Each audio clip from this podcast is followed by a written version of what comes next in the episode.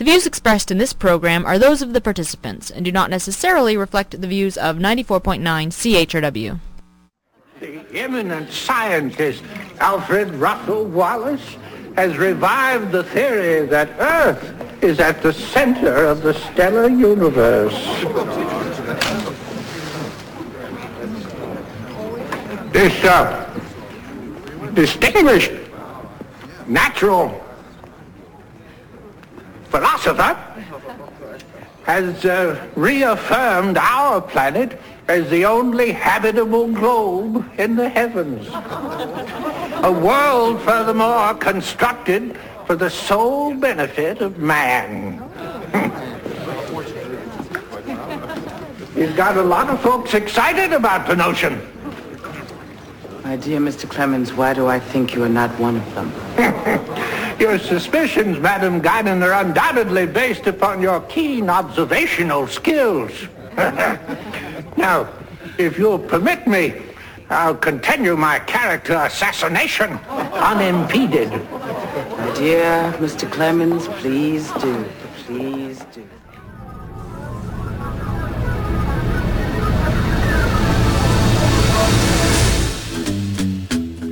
London. It is Thursday, April 10th, 2008. I'm Bob Metz, and this is Just Right on CHRW 94.9 FM, where we will be with you from now until noon. No, no, not right wing, just right. Fade into color, and color into black and white. Under the bedclothes, everything will be.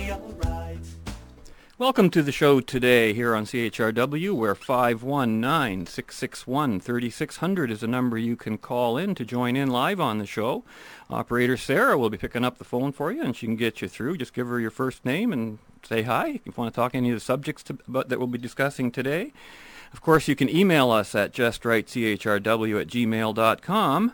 And to solve all of your Just Right needs, just visit online www.justrightmedia.org where you will find that number, the connections to CHRW, and to an archive of every episode of Just Right from day one, which goes back almost a year now.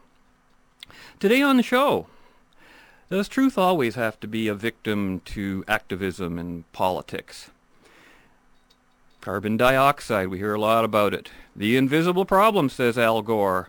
And is Al Gore one of the bad people? I think maybe he is. I'm going to be talking about that later. But first, I want to co- conclude, or carry on rather, with something I started at the end of last week, basically from physics to metaphysics, where uh, I actually took a look at, you know, what scientists are thinking about some of the latest theories of the universe. And we left off with a real cliffhanger last week where, you know, wow, we found out that, like, the universe is expanding.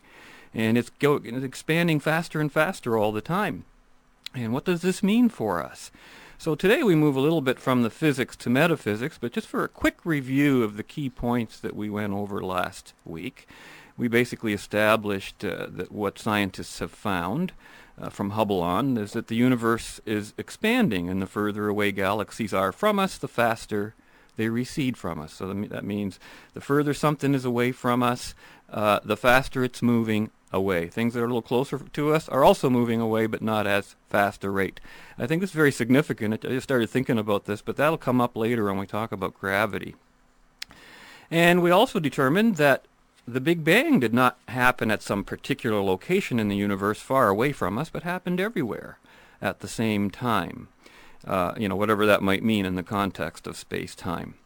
And of course, we discovered the cosmological principle that states that our view of the universe is representative, meaning that no matter where you are in the universe, you'll always feel like you're in the center.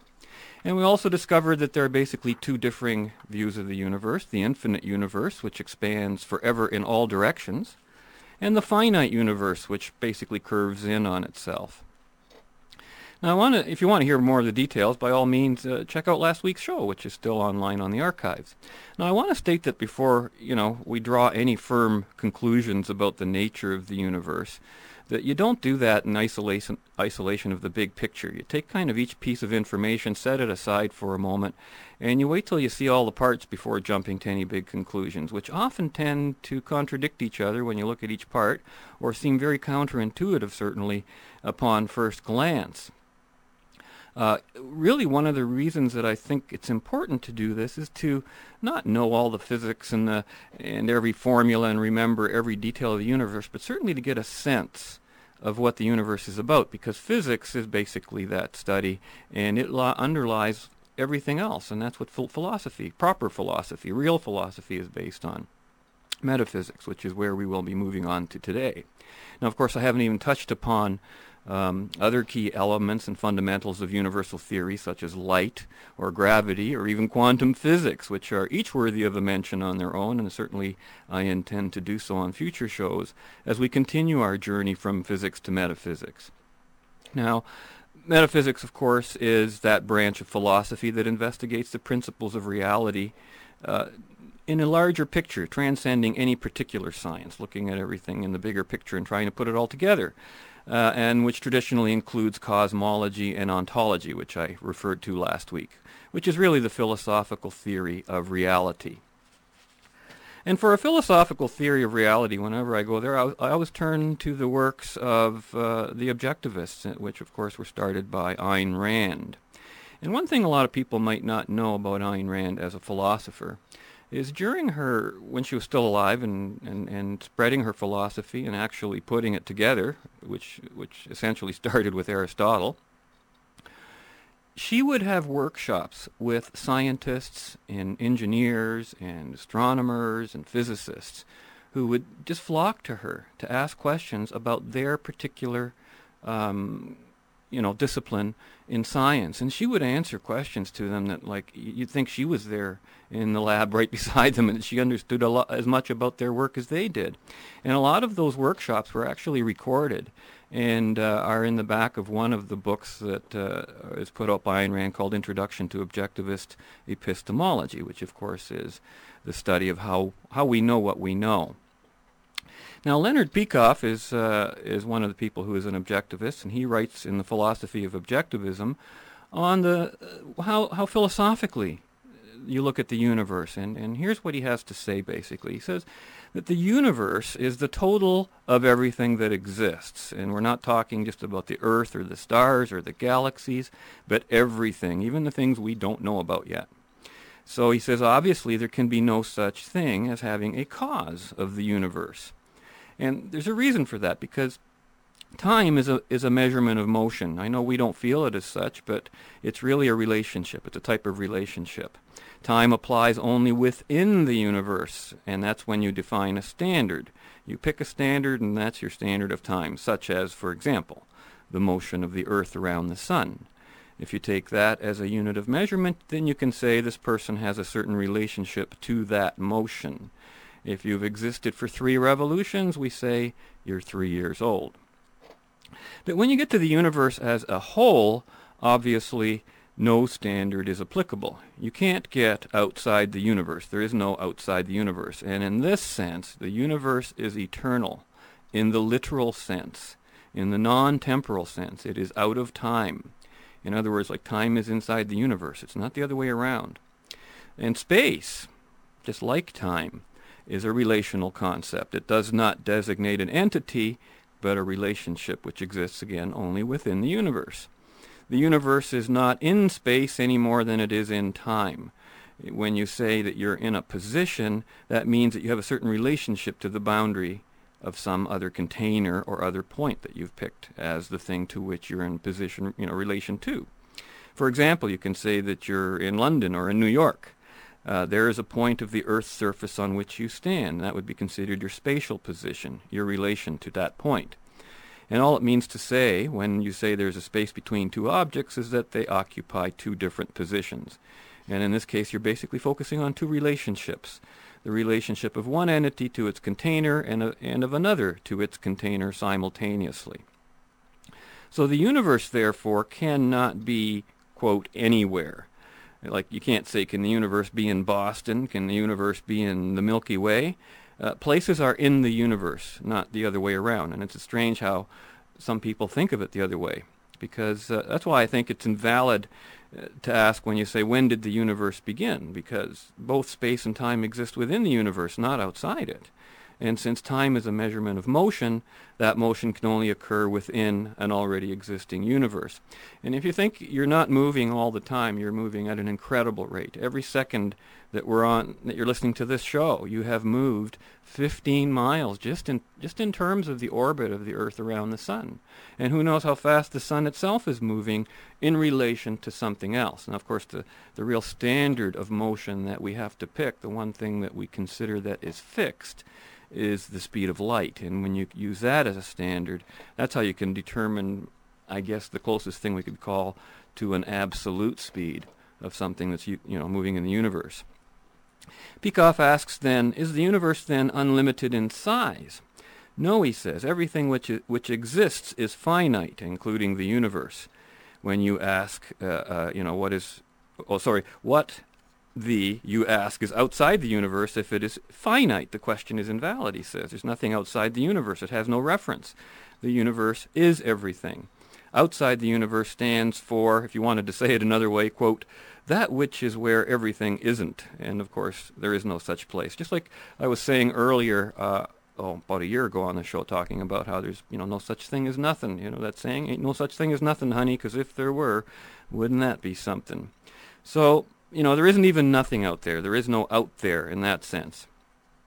Now, there is a use of the concept of infinity which is valid, as Aristotle observed, and that's in mathematical use. It's only valid when you indicate a potentiality, and that's again what uh, seems to be the case that they're arguing about in terms of what infinity actually represents, a potential.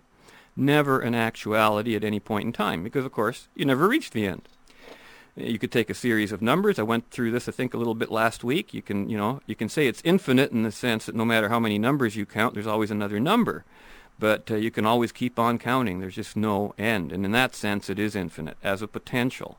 But in reality, no matter how many numbers you count, you have to stop somewhere, and that becomes the, the finite. Now, Ayn Rand herself uh, wrote on this, of course, too, and she, she said, said that the universe as a whole cannot be created or annihilated. It cannot come into or go out of existence, whether its basic constituent elements are atoms or subatomic particles or some yet undiscovered forms of energy or matter, as the case may be. It is not ruled by a consciousness or by will or by chance, but by the law of identity. All the countless forms, motions, combinations, and dissolutions of elements within the universe, from a floating speck of dust to the formation of a galaxy to the emergence of life, are caused and determined by the identities of the elements involved. Nature is what is given, or is what is called the metaphysically given. The nature of nature is outside the power of any volition. Now, I basically present information of this nature, of course, to to form a basis of knowledge from which ignorance hopefully can be turned into enlightenment and and thus serve as a protector, I guess, against junk science and junk politics and even junk religion, which are thrust upon us on a daily basis. And simply being aware, I think, of certain principles of nature is often all it takes not to fall into so many of the traps set, you know, by uh, people who would set those traps for you. The people I'm going to call the bad people, which happens to be the upcoming subject that we shall turn to next right after this non-commercial break. We'll be back right back after this. According to our best geologic estimate, the Earth is approximately 100 million years of age. Perhaps it is less, perhaps more. Perhaps a great deal more. Indeed. But regardless, it is ancient in the extreme. Now, geology also tells us that man himself has existed but for a microscopic fraction of those years. Curious, isn't it? That the world got by for such a great long while with no humans around to fill up space. I suppose Mr. Wallace and his supporters would say that the earth needed all that time to prepare itself for our illustrious arrival. What? The oyster alone probably required 15 million years to get it to come out just right.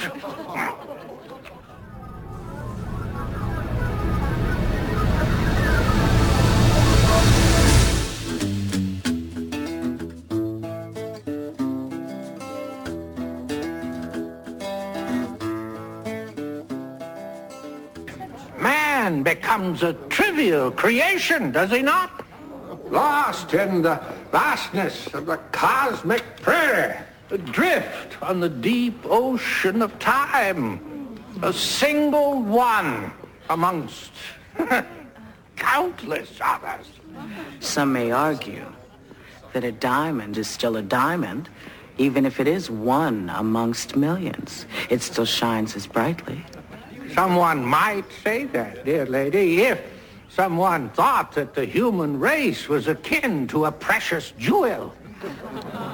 But this uh, increasingly hypothetical someone would not be me. And nor might it be Al Gore, who is the subject of my next uh, investigation here. Let's take a look at this. Uh, by the way, that clip was from, of course, an episode of Star Trek The Next Generation, which coincidentally, I just checked the TV Times today, that episode's playing tonight, part two, on the Space Channel, if you caught part one last night. And, of course, they went back in time, and that was an actor playing, uh, of course, uh, Samuel Clemens, otherwise known as Mark Twain. And uh, now, last week I, I, I, told you my own personal Earth Day story, one leading to the declaration of my six-year-old grandson that his mother was one of the bad people, quote, because she didn't turn off all her lights during Earth Hour. And if you want to hear the whole story of that, that of course is online at www. Uh, justrightch or justrightmedia.org, where you can get the link to the show right here now live too. But unbeknownst to me at the time, last week, the day before our last broadcast, there appeared in the National Post an editorial by Peter Foster that virtually echoed my sentiments on the subject last week.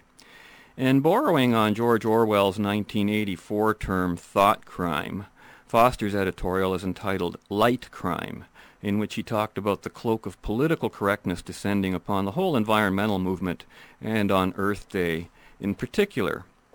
I'm going to skip all that part and get right to his concluding two paragraphs, which state in theory what I experienced in practice last week. And I quote, Meanwhile, the young and naive were trotted out on Saturday night to demonstrate that they were being terrified into conformity either at home or at school.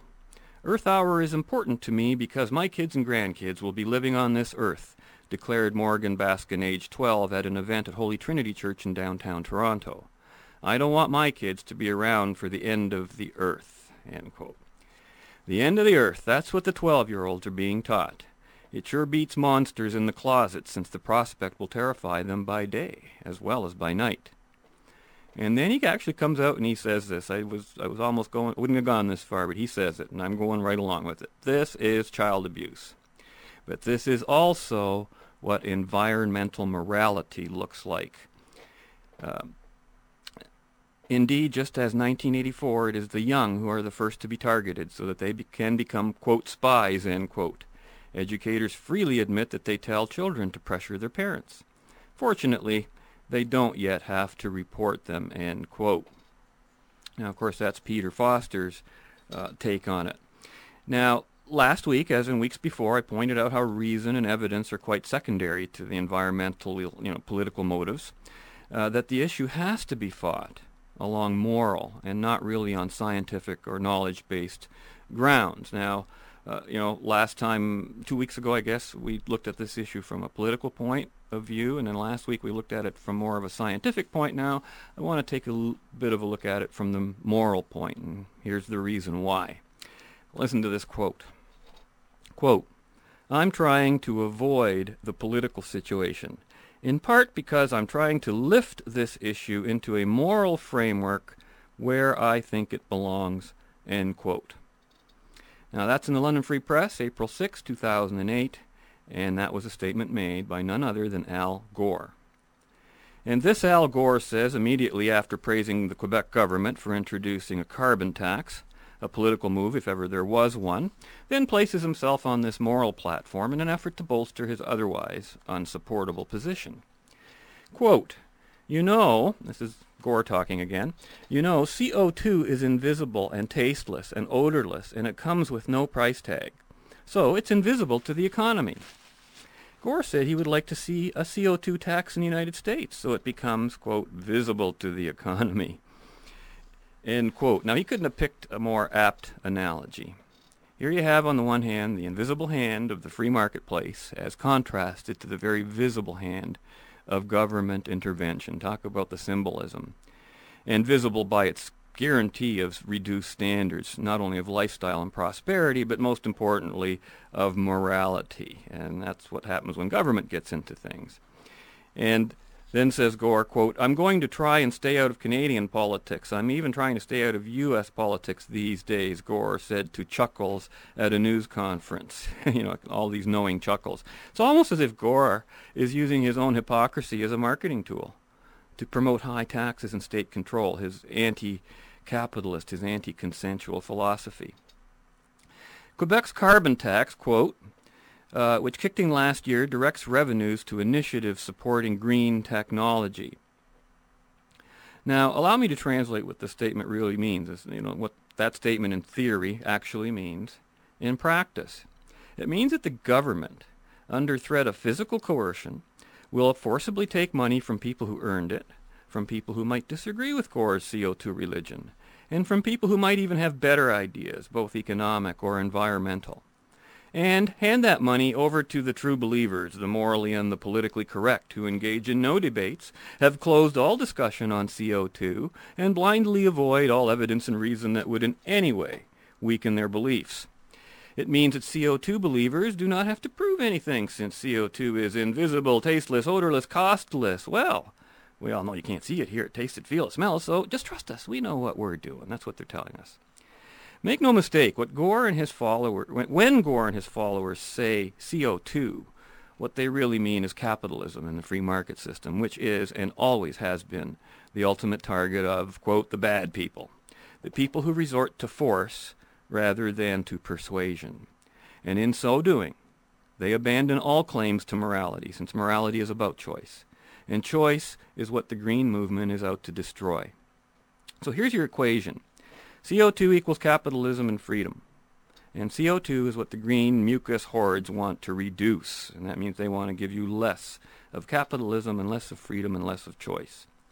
The paper notes that Gore is in Montreal to, quote, attend an environmental training session. Now, I saw an article in the April 1st London Free Press that London MP Glen Pearson is planning to attend Gore's Montreal conference to learn how to spread the global warming message. Quote, Climate Change Fighters Sign Up is the heading above the article by Randy Richmond, which also features side-by-side photos of Al Gore and Glen Pearson. Now, Pearson, the Liberal MP for London North Centre, will head to Montreal with about 200 other Canadians to learn how to spread the message. It's key for Canada's leaders to reignite interest in the environment as it appears to be taking a back seat to the economy, Pearson said. The Climate Project is a non-profit volunteer group that began in the United States, focused on Gore's Academy Award-winning movie An Inconvenient Truth and his follow-up presentations. End quote. So in other words, it's going to be based on pure BS, misinformation, blind belief, and on the already false allegations in Gore's movie. So false, in fact, that a British court had to rule the film as propaganda when they attempted to get his film into the British uh, school curriculum. Again, another issue I discussed on the show just uh, days after Gore was awarded the Nobel Peace Prize on the very heels of that of that uh, British court decision. Now, Liberal leader Stéphane Dion has vowed to make CO2 and the environment a top burning issue of the Liberal Party platform going into the next election. Next election will be about the environment, Dion says, reads the April 3rd London Free Press headline. Of course, the next election is really going to be about Stéphane Dion which is why he needs the climate change option to hopefully save him. Seems to, you know, seems to be the place where all the losers congregate lately. Lose an election, you know, just go on the climate bandwagon. Quote, at the next election, it's unavoidable that the environment, climate change, the green revolution we need to make will be at the core of the campaign, said Dion. Dion made the remarks as he joined NDP leader Jack Layton, a socialist, completely anti-capitalistic, and Bloc leader, uh, Bloc Québécois leader Gilles Duceppe, a nationalist socialist, a fascist for French, in signing a pledge to push the, gov- the conservative government to honor Canada's Kyoto Protocol commitment. The Climate Action Network Canada, a coalition of environmental groups and labor unions, again the usual group of anti-capitalists, there they all are. They also invited Prime Minister Stephen Harper and Environment Minister John Baird to sign the pledge, but they declined. This group has traditionally been a supporter of the Liberal Party. I'm more interested in action on reducing greenhouse gas emissions rather than cheap political stunts, said Baird. End quote. Now, Baird's response to the invitation suggests that he shares the liberal viewpoint on the environment, but you know he'd rather act than talk, which of course has been the history of the conservative parties in Canada for many years now. I've already enumerated so many socialist policies brought into being by conservative parties, from the introduction of income tax in Ontario circa 1969 to the banning of uh, multi-payer health care system, and on and on and on. Now, I wonder what Glen Pearson will hear and if it's going to sound anything like what was heard at an investment summit on climate change at the United Nations um, in New York recently. Capitalism will save the planet, experts say, reads the headline on the February 19th National Post article written by Janet Whitman. Quote, Money is already pouring into environmental initiatives and technologies in the United States. Experts expect investment in the area to explode over the next few years if, as anticipated, the government here imposes restrictions on the release of gases believed to be behind climate change. Capitalism will drive this, said Vinod Khosla, founding chief executive of Sun Microsystems, and speaking on a panel at the summit. He said getting consumers to curb their energy use has never worked unless they've had a financial incentive. If we make it economic, it will happen, he said. End quote. Now, the average person might read this and conclude that somehow the environmentalists have suddenly gone on the side of capitalism and free enterprise. The fact that private money may be invested in so-called greener technologies, though, does not mean that that money is operating within a free capitalistic framework. Let's face it, the very idea of carbon taxes is socialistic and very anti-capitalistic to begin with. And to say that investment is pouring in because the government will impose restrictions is again not a free capitalistic framework, particularly because there's no objective guidelines or measurements on which to base any legitimate restrictions, such as you know, such as pouring known poisons into the water or atmosphere. That's a different story. In this case, they're talking about gases, not even just CO2. I don't know what they mean, but believed, not known, to be behind climate change. Notice it's change now, not warming, so they can keep taxing you whether the weather gets cold or it gets warm. Now, restrictions based on belief and on an abandonment of reason, debate, and sound evidence are irrational. It doesn't belong in a capitalist society. So when a so-called venture capitalist like Vinod Khosla speaks to the UN and suggests that con- getting consumers to curb their energy use has never worked unless they've had a financial incentive, he's really disguising the fact that what he's really talking about in both cases is a financial disincentive. That's what carbon taxes are all about governments are, you know, metaphysically incapable of giving incentives to anyone, anywhere, anyhow. Can't be done. You know, dogs don't meow and cats don't bark. Government has no power to give anything to anyone that it didn't take away from somebody else in the first place. And the people who talk about government incentives, the bad people, are notorious for ignoring those from whom they take without consent, because to acknowledge them would expose the terrible morality on, what their, on which their incentives are all based. A government big enough to give you everything you want is also big enough to take away everything you have, goes the old saying. So, you know, I'm kind of uh, glad that Al Gore staked out the moral high ground on this issue. It makes him an open, invited target for moral judgment. And, and I know you've all heard it, oh, judge not, lest ye be judged.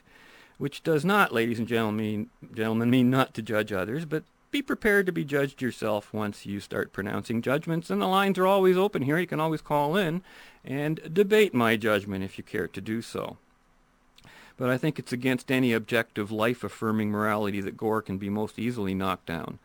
Although I don't think that would deter any politi- political success he might have, since there are millions of other people who have also staked out their religious turf and will not budge from it.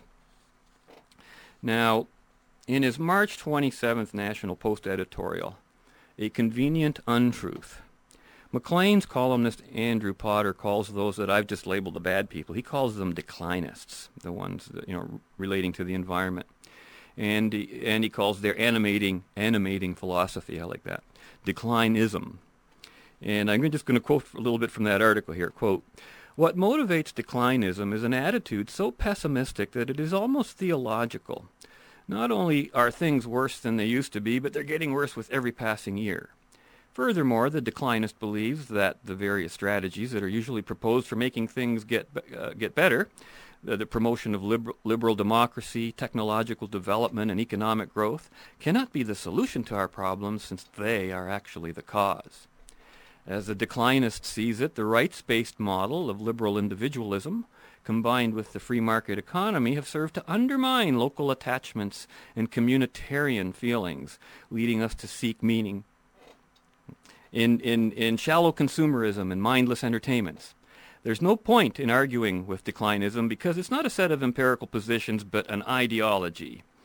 Over the past hundred years, life has got steadily better by almost any conceivable measure. Life expectancy rose while infant mortality dropped, the air quality of our cities improved, our food got cheaper and more nutritious, and the workplace became safer as wages steadily climbed. If you have any questions as to the era of progress, ask yourself one question. Given a choice, when would you rather have been born? 1900 or 2000. And before we continue with that, we've got a caller online. And I believe that caller's name is Paul. Hello, Paul. Can you hear me? Can't hear him. Is he gone, Sarah? Hello? Hello. Now I can hear you. Okay. Okay, we got you. Carry on, Paul. Yeah, hi, Bob. I, uh, it's Paul McKeever calling from Freedom Party. You Hi, might- Paul. Well, you're the last Paul I expected to hear from. Sure. Well, I'm listening in live, and I thought, Uh-huh. wow, what a great time to call because what a topic. Um, one thing that you brought to mind, you were talking about the religion, Yes. and uh, it brought to mind, uh, I recently read uh, a speech given by Elizabeth May, and there are just a few excerpts I think that would be really helpful Sure. uh, in putting this all in context. She begins her, her lecture, this was given a couple of years ago, October 06, I think it was. It was called the Killam lecture, K-I-L-L-A-M Mm-hmm. lecture. Anyway, she says, I take from my text a history of the world uh, for Martian infant schools by Lord Bertrand Russell. Quote, Ever since Adam ate the apple, man has refrained from no folly of which he was capable. The end. So immediately she's connecting knowledge with folly. Mm-hmm. And she says, the issue of climate change, sometimes called global warming, demands of us that we refrain from folly, which, you know, implicitly means refrain from reason. Right. She goes on then and says, both, uh, she's talking about a couple books, and she says they both chronicle the self-destructive tendencies of the amazing primate known as man. So we're monkeys, and, and little more. Um, from the very location of the Garden of Eden, uh, dot, dot, dot, um, humanity has a worrying history of outrunning its ecological limits, living beyond the Earth's carrying capacity and crashing as a result.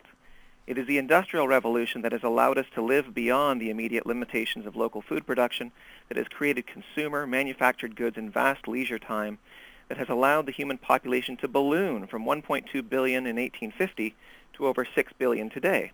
And she closes off her, her uh, lecture with the following. We must be mature spiritual beings who can think beyond the end of our nose. If we are lucky and very smart, we can rewrite Russell's history of the world to say that humanity rejected folly and that we returned to the garden.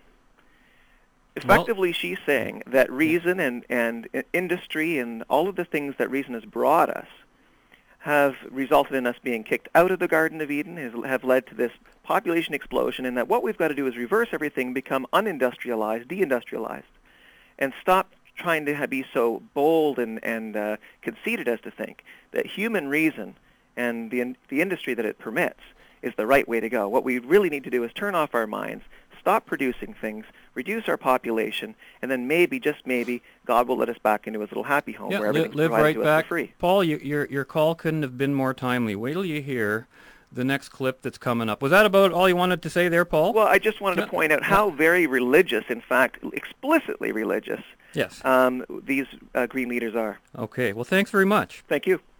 And uh, that was Freedom Party leader Paul McKeever, of course, who was also a guest on this show oh, about a year ago now, and uh, you can get that show online as well. And uh, you know, it, Paul's point was very right on, and and and Elizabeth May has just confirmed everything that everyone else is saying as well. They want to go back to this Garden of Eden, to this place uh, where you know life was just great in the past. Well, what a perfect place to break for the next break, and we'll be back right after this. I think you'll get the message. now, this lush green paradise is a real place, of course. It's the Waipio Valley in Hawaii. When people these days say, we'd be happier if we lived closer to nature, the Waipio Valley is the kind of place they're talking about. A lot of fish, ocean right there, a lot of wild fruits and everything. Oh, you cannot beat them. But in real life, it seems the valley is not everyone's idea of paradise. Thousands of people used to live here, but most left. Living at one with nature just wasn't easy. One of the few who stayed is Linda Beach. Thirty years ago, she had this treehouse built because she wanted to be close to nature. All the things that you say are But then she decided she needed a phone, and she had running water installed. But only, she says, because Mother Nature gave me the permission and the water came out. Holy Moses. I had running water. Can you imagine? Oh, running water. Some argue that it would be better if she and all of us lived a more genuinely primitive life.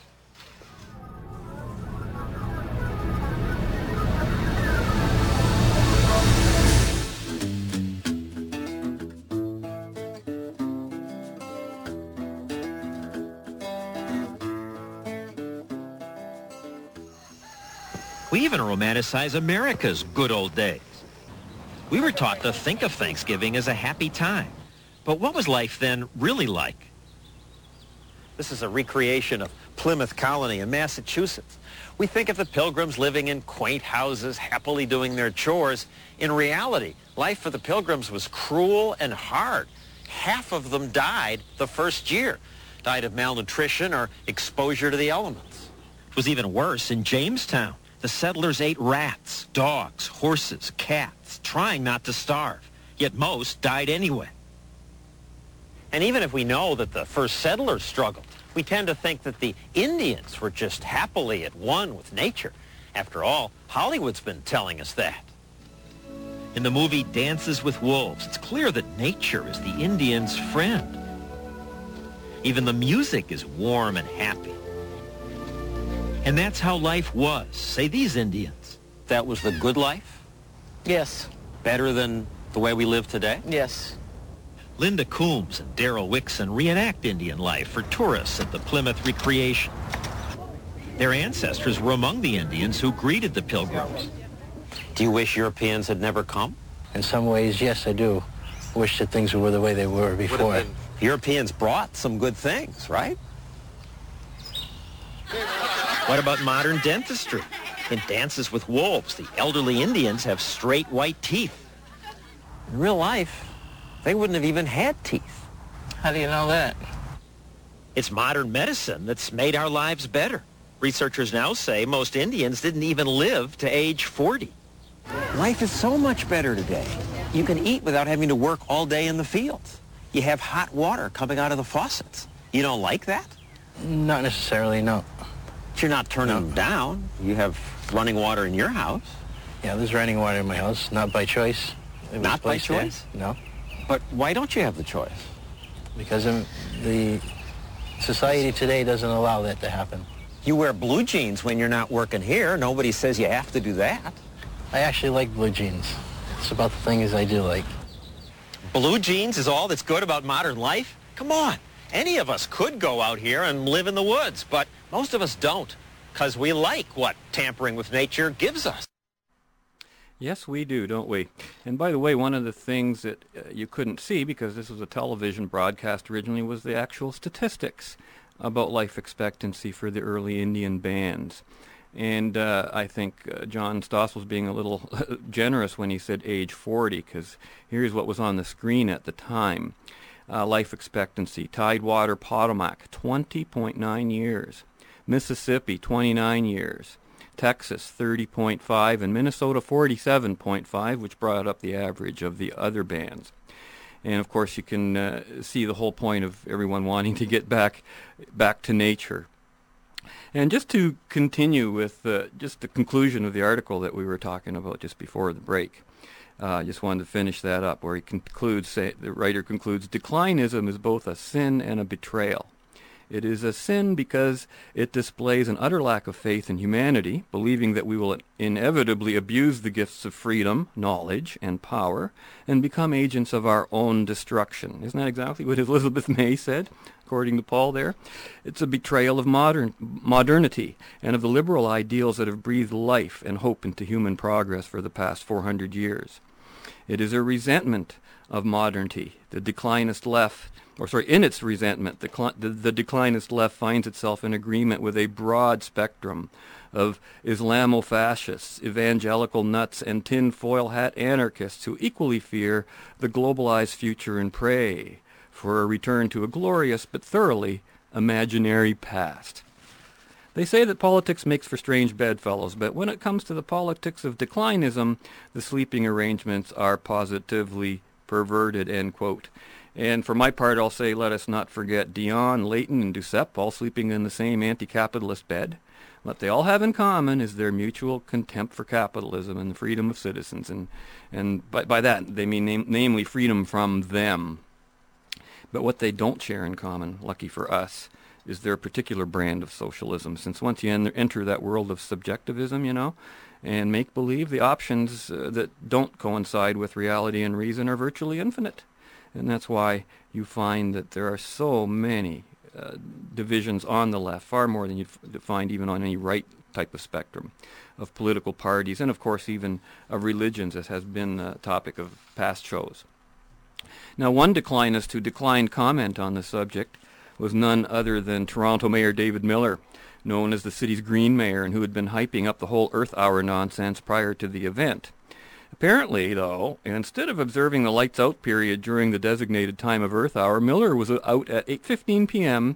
buying gift cards in a very well-lit Shoppers Drug Mart on Eglinton Avenue West, according to the National Post article written by Peter Kuitenbrouwer on April 2nd. Quote, he bought a card, a card for the bar mitzvah of a family friend. Then he got back in the car, driven by his press secretary, uh, and went to a bar mitzvah. The mayor did this during Earth Hour after having called upon Torontonians to, quote, join me in the dark, end quote. The city of Toronto was one of three local sponsors of Earth Hour, a global campaign to get people to turn out their lights and consume a minimum of energy from 9 uh, or from 8 to 9 p.m. on March 29th. The issue is real. Your actions will count, so join me in the dark, he says. And the article goes on to, you know, rub Miller's face in his own words and actions, and it's just ouch, you know. Uh, another environmental leader, Lawrence Solomon of Energy Probe, said, I'm delighted that the mayor is hypocritical on Earth Hour, but I wish he wouldn't be hypocritical the rest of the year. And the National Post editorial of April 2nd adds, we can only guess what the Toronto mayor really meant to say was that, you know, regular folks should sit in the dark rather than busy and important people like him. If Mr. Miller truly believed that spending Earth Hour in the shadows does count, then he should have stayed in the dark as promised. Instead, he went about his business quite normally, secure in the knowledge that he had done his bit by patronizingly imploring the rest of us to turn off our lights. And you know, I'm also reminded of all the articles chastising Al Gore, remember, for his huge environmental footprint. I mean, his personal monthly electric bill for his home was revealed to be, you know, top over $20,000 a month. And yet he's going around forcing people who are spending like next to nothing or scrimping to pay for their electric bill and telling them to cut back, eh? Imagine that. Now, you know, for a final word on global warming here, um, one a bit removed from the moral dimension, I guess, I couldn't help notice uh, National Post columnist Lorne Gunter's February 25th article, where he says, Forget global warming, welcome to the new ice age, in which he notes that the U.S. National Climatic Data Center has reported that many American cities and towns suffered record cold temperatures in January and early February. According to the group, the average temperature in January was 0.3 degrees Fahrenheit cooler than the whole 19th or the 20th century average. China is surviving its most brutal winter in a century. And remember the Arctic sea ice? The ice we were told so hysterically last fall had melted to its lowest levels on record? Well, never mind that those records only date back as far as 1972, and that there is anthropological and geological evidence of much greater melts in the past. But anyways, the ice is back, end quote. Gunter then goes on to cite two different research and science groups that have proposed quite different con- contributing causes to climate change. Uh, the very two I've always maintained from the, the beginning have the most profound effect on Earth's climate, and that's the sun and the oceans, of course, like duh. According to two prominent climate modelers, Robert Toggweiler of the Geophysical or yeah, Geophysical Fluid Dynamics Laboratory at Princeton University, and Joellen Russell, assistant professor of biochemical dynamics at the University of Arizona, it appears that we have been missing the obvious. Quote, we miss what was right in front of our eyes, says Professor Russell. It's not ice melt, but rather wind circulation that drives ocean currents northward from the tropics. Climate models until now have not accounted for the wind's effects on ocean circulation. So researchers have compensated by overemphasizing the role of man-made warming on the polar ice melt. When they rejigged their model to include the 40-year cycle of winds away from the equator and then back towards it again, the role of ocean currents bringing warm southern waters to the north was obvious in the current Arctic warming, which is really interesting because I remember earlier on the show reading a critique of of the critics who was saying that they couldn't account for all of the uh, the ice melting based on the climate of the earth on the air. And i remember specifically speculating that it had to be something under the ice then. It's got nothing to do with the air above it and sure enough now they're finding that's what it is. And again uh, last month oleg Sorokhtin, a fellow of the russian academy of natural sciences shrugged off man-made climate change as a quote drop in the bucket showing that solar activity has entered an, an inactive phase, the professor advised people to stock up on fur coats, and he is not alone. Kenneth Tapping of our own National Research Council, who oversees a giant radio telescope focused on the sun, is convinced we're in for a long period of severely cold weather if sunspot activity does not pick up soon. End quote. So there you have it, folks. The uncertainty of climate change is a fact of nature. And basically, you know, to fight it uh, is to behave unnaturally uh, it's just ridiculous. It's tasteless, costless, odorless, and basically, you know, I, I, know there's still people who are out there who are unsure of the difference between CO2 and CO, carbon dioxide and carbon monoxide. I hear people confuse them all the time.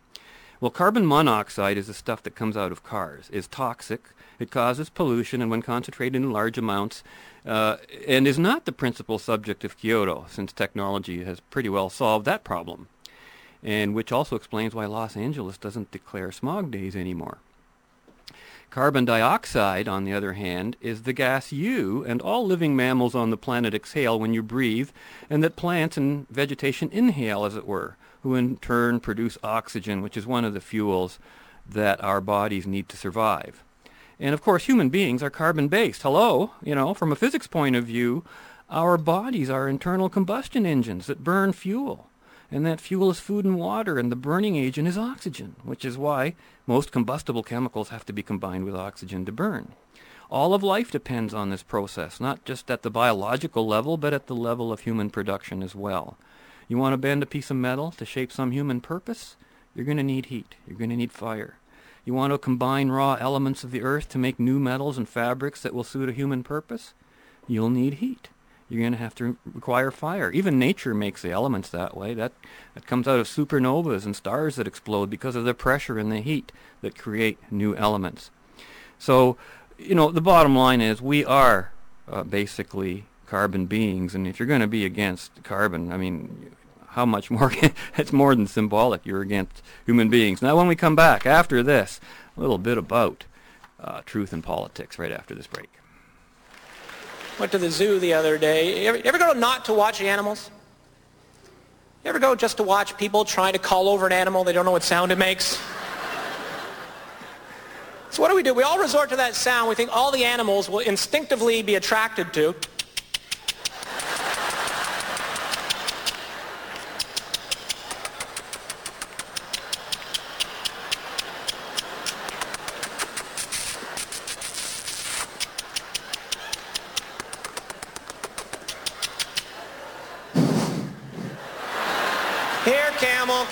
Camel,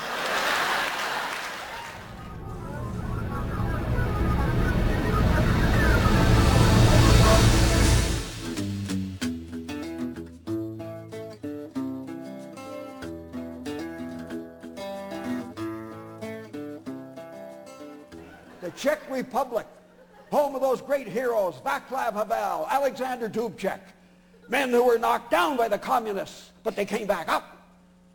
Two Czechs that bounced. Welcome back. And it's Czech President Václav Klaus, who was in the news recently again this week. And if some of you will recall, I read some of his uh, comments in detail on a show, well, must have been almost a year ago. But someone else has noticed him recently, and that was George Jonas in his March 15th National Post column, entitled Truth is the First Casualty of Activism. Quote, future dangers will not come from the same source, says Czech President Václav Klaus in an address delivered at Prague Castle this week. Speaking at the 60, 60th anniversary of the communist takeover of the former, former Czechoslovakia, the president said, quote, the ideology will be different. Its essence will nevertheless be identical. An attractive, at first sight noble idea that transcends the individual in the name of the common good and the enormous self-confidence on the side of its proponents about their right to sacrifice man and his freedom in order to make his idea reality. What I had in mind, of course, was environmentalism in its present strongest version, climate alarmism, end quote, says the Czech president. Indeed, responds George Jonas, there are many systems of social philosophy built on the proposition that public causes transcend individual freedoms, interests, or morality. Lying in a good cause is okay. So is coercion. The main champions of this proposition used to be Marxists and Nazis, but it doesn't take a Marxist or Nazi to bully and lie. Just about any activist can do it. So can any official carrying out social policy. The current champions may be the climate alarmists of the environmental movement, but anti-smoking crate crusaders come a close second, says Jonas. Uh, and of course, this is on the heels of McGuinty banning secondhand smoke in Ontario, of course, eh? And you've heard about that. We covered that on the show. But here's what uh, Jonas has discovered about that. He says a key lie continues to be that health hazards of secondhand smoke have been scientifically established. In 1986, U.S. Surgeon General C. Everett Koop made a flat statement that the effects of secondhand smoke were responsible for 2,000 deaths in the United States. But when he was challenged by scientists, he blithely, re- blithely retreated, saying that while he may have pulled the figure out of a hat, it was all in a good cause. A 1987 study by the American National Academy of Sciences found no evidence that secondhand smoke jeopardizes the health of non-smokers. One field study concluded that a non-smoker would have to sit behind an office desk for 550 continuous hours before being exposed to the nicotine equivalent of a single cigarette. In 1993, the U.S. Environmental Protection Agency took the official position that secondhand cigarette smoke is a health hazard, responsible for 3,000 lung cancer deaths in the U.S. But five years later, federal justice, uh, federal district judge William Osteen ruled in 1998 that the EPA publicly committed to a conclusion before research had begun, and that the EPA disregarded information and made findings on very selective information. The EPA defended itself by saying it had never claimed that minimal exposure to secondhand smoke posed a huge individual cancer risk. It only said, unlike a smoker who chooses to smoke, the non-smoker's risk was often involuntary. End quote. Now suddenly, you see this? We have the EPA throwing in the fake, uh, we're on the side of capitalism and consent argument, you know, into the debate. Well, the other person's not choosing. We've got to make sure he can choose. And so in order to do that, they take away his choice, of course. Quote, it was a splendid illustration of how regulators whose stock in trade is removing people's choices can blithely cast themselves as protectors of choice, of volition. Don't smoking bans replace volition altogether? Unsmelking, or un- unhealthy as smoking is, it's not half as unhealthy as politicized science concludes Jonas. And with that, we can you know, tip our hats and tilt our glasses to offer a toast to Dalton McGuinty for breaking yet another promise and bringing us secondhand smoking bans in cars for children under 18. And we covered that in detail in the past as well. Truth is only a uh, casualty, I think, of activism when the activism is divorced from reality, which of course is the arbiter of truth. There are activists who prefer working in the real world, but they're too often drowned out by those seeking other goals by political means, and reality isn't exactly, exactly popular these days, especially among those who have avoided it so faithfully in the name of their particular prohibition that they would like to foist on society. So why do politicians so often lie? I will answer in one sentence before we conclude. Because they're trying to please all the people all the time. And by pleasing any two sides of an issue, you've got to be lying to at least one of them, if not both. so isn't that true? That's it for this week, folks, as we wrap up another show. And we hope you'll join us again next week as we continue our journey in the right direction. Until then, be right, stay right, act right, do right and think right. Take care. Fade into color and color into black and white.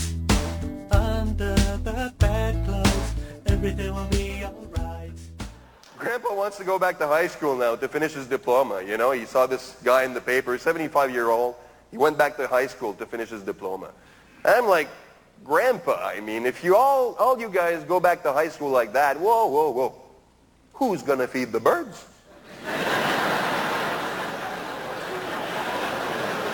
It's very important. I love birds. Sometimes I envy the birds. They're so well off. Birds spend their winter down south, come back here in the summer. Winter down south, summer in Canada, down south Canada, down south Canada. Some say the birds are migrating. Come on. They're just following the old people who feed them all summer long. Florida, Canada, Florida, Canada, Canada, Florida, Canada.